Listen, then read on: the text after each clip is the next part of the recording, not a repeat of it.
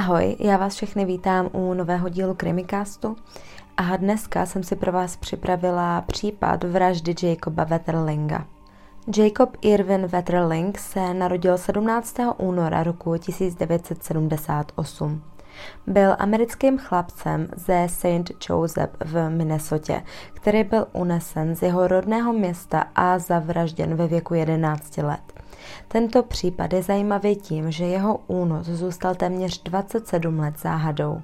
V neděli dne 22. října roku 1989, těsně po 9. hodině večer, jeli tehdy 11-letý Jacob, jeho mladší bratr Trevor, kterému bylo 10 let, a jejich přítel Aaron Larson, také ve věku 11 let domů na kole z obchodu v St. Joseph, kam si šli pronajmout videokazety, nebo prostě půjčit videokazety. V tu chvíli se na tomto místě také nacházel tehdy 26-letý Danny Heinrich. Měl na sobě masku z punčochy a byl vyzbrojen revolverem. Vyšel ze příjezdové cesty, kde chlapce uviděl a nařídil jim, aby jejich kola hodili do příkopu a lehli si hlavou k zemi. Poté se každého z těchto chlapců ptal na jejich věk. Trevorovi, což byl tedy mladší bratr Jacoba, řekl, že má běžet k nedaleké zalesněné oblasti a neohlížet se, jinak bude zastřelen. Danny se poté rozhodl prohlédnout si zbylé dva chlapce. Nakonec Aaronovi pod vyhruškou nařídil, aby i hned utekl. Jacoba si tedy nechal u sebe a to, co se tomuto mladému chlapci přihodilo, si za chvíli řekneme. Tato chvíle byla zároveň také poslední chvíli, kdy někdo viděl Jacoba živého. Samozřejmě kromě jeho vraha. 13. ledna roku 1989, zhruba 9 měsíců před únosem Jacoba, byl 12-letý Jared unesen a sexuálně napaden neznámým dospělým mužem. Právě prohlášení z tohoto napadení pomohlo spojit tento čin s daným Heinrichem. Modus operandi z tohoto napadení Jareda se totiž ve své podstatě shodoval s únosem Jacoba. Policisté z únosu tedy podezřívali tehdy 26-letého Dennyho Jamesa Heinricha, ale nenašli dostatek důkazů k jeho usvědčení.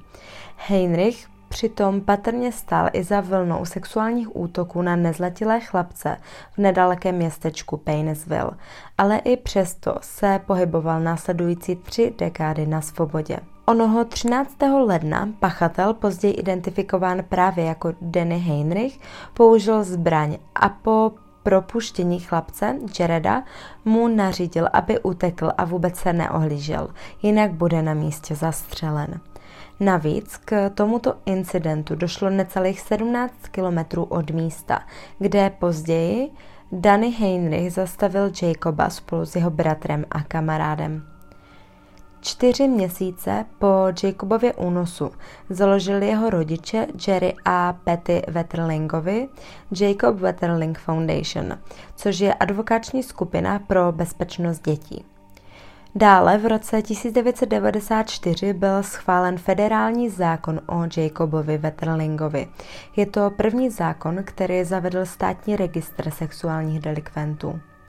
V roce 2008 se nadací, kterou založili Jacobovi rodiče, stalo Jacob Wetterling Rescue Center. Nadace pokračuje v práci zahájené rodinou Jacoba.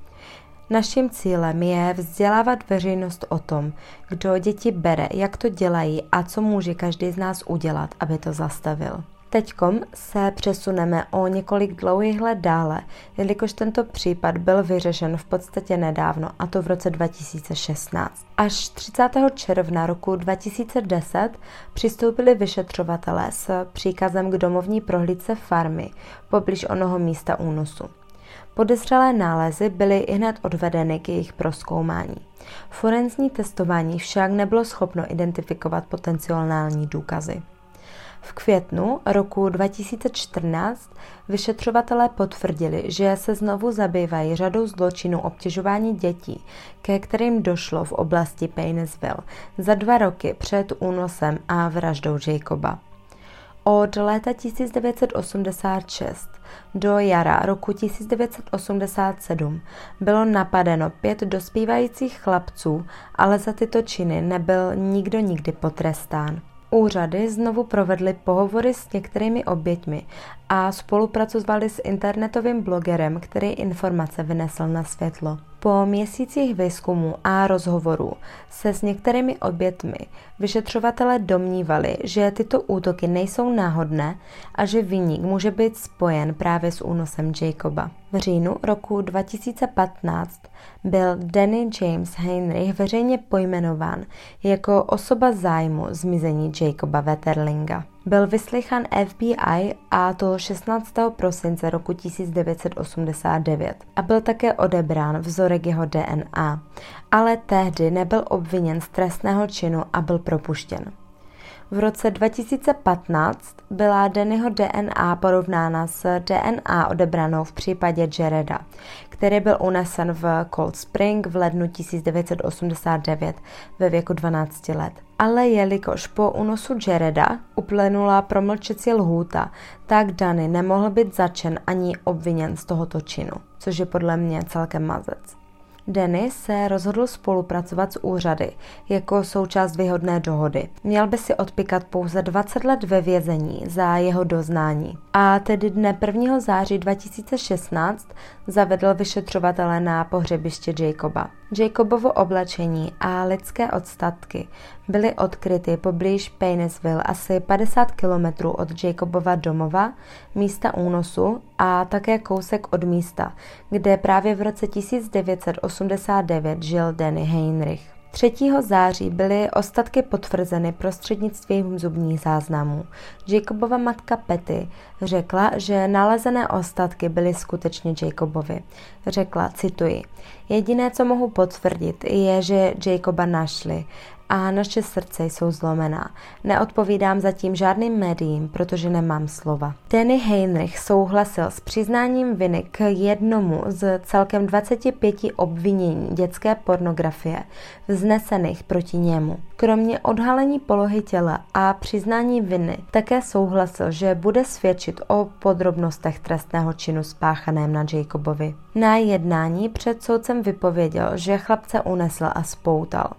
Odvedl ho do štěrkovny poblíž Paynesville, kde ho sexuálně zneužíval a poté usmrtil a tělo zakopal. Heinrich řekl, že se té noci dokázal vyhnout policii, která už v tu chvíli pátrala po Jacobovi poslechem policejní vysílačky. Během soudního jednání dále Heinrich rovněž přiznal únos a sexuální napadení Jareda. Já vám tady také přečtu Dennyho vypověď při přiznání. Heinrich svou oběť po příjezdu na místo sexuálně zneužíval.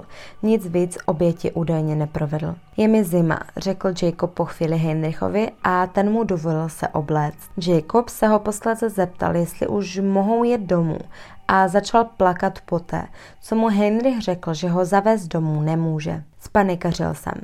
Vytáhl jsem z kapsy revolver a nabil jsem dvě kůlky. Řekl jsem Jacobovi, aby se otočil. Řekl jsem mu, že musím na záchod. Pak jsem pozvedl revolver k jeho hlavě. Otočil jsem hlavu a zmáčknul spoušť na prázdno. Pak znovu a to už to vystřelilo. Podíval jsem se a on pořád stál. Znovu jsem pozvedl revolver a vystřelil. Toto Heinrich popsal v soudní síni před rodičema Jacoba Wetterlinga. Heinrich posléze z místa Bry utekl, ale následně se vrátil, aby tělo chlapce zakopal. K vykopání hrobu použil bagr a místo posléze zakamufloval trávou a větvičkami. Hrob se nacházel zhruba kilometr a půl od jeho domu. Když se na místo o rok vrátil, všiml si, že ze země čouhá Jacobova bunda. Tělo proto znovu vykopal, zabalil do pytle a zakopal ho u dálnice. Tam bylo tělo také v roce 2016 nalezeno. V rámci dohody se státní zástupci dohodli, že Dannyho Heinricha neobviní z Jacobovy vraždy. V souladu s dohodou, kterou uzavřel, byl Heinrich odsouzen k maximálnímu trestu odnětí svobody, a to 20 let za obvinění pouze z dětské pornografie což je podle mě mazec, jelikož zabil dítě a k tomu ho sexuálně napadnul. A také napadnul spoustu dalších dětí, nejspíš. A on dostal pouhých 20 let. Každopádně má to aspoň jednu trošku světlou stránku a to, že tato dohoda umožní státnímu orgánům usilovat o jeho civilní angažovanost sexuálního predátora na konci jeho federálního trestu odnětí svobody, což by mu mohlo zabránit ve svobodě. Při odsouzení Heinricha také soudce Tunheim uvedl, Nebudeme předstírat, že tento zločin a trest jsou o dětské pornografii. Jde také o změnu života tolika dětí a rodičů, kteří se modlili za Jacobův návrat. Každé dítě zná příběh Jacoba. Ačkoliv by Heinrich mohl být propuštěn za 17 let od začátku výkonu trestu, odnětí svobody soudce Tunheim mu řekl, cituji, tento zločin je tak ohavný, tak brutální a hrozný, že je nepravděpodobné, že by vás společnost kdy pustila na svobodu. V lednu roku 2017 byl Danny Heinrich převezen do federální věznice, aby si odpykal jeho 20-letý trest. Toto by bylo k dnešnímu případu ode mě všechno. Doufám, že se vám dnešní díl líbil a budeme moc rádi, když nás v naší tvorbě podpoříte například sledováním na Instagramu, kde nás najdete jako Krimikast, nebo odběrem na YouTube, kde nás také najdete jako Krimikast. Dále nás můžete poslouchat na Spotify nebo Apple Podcast.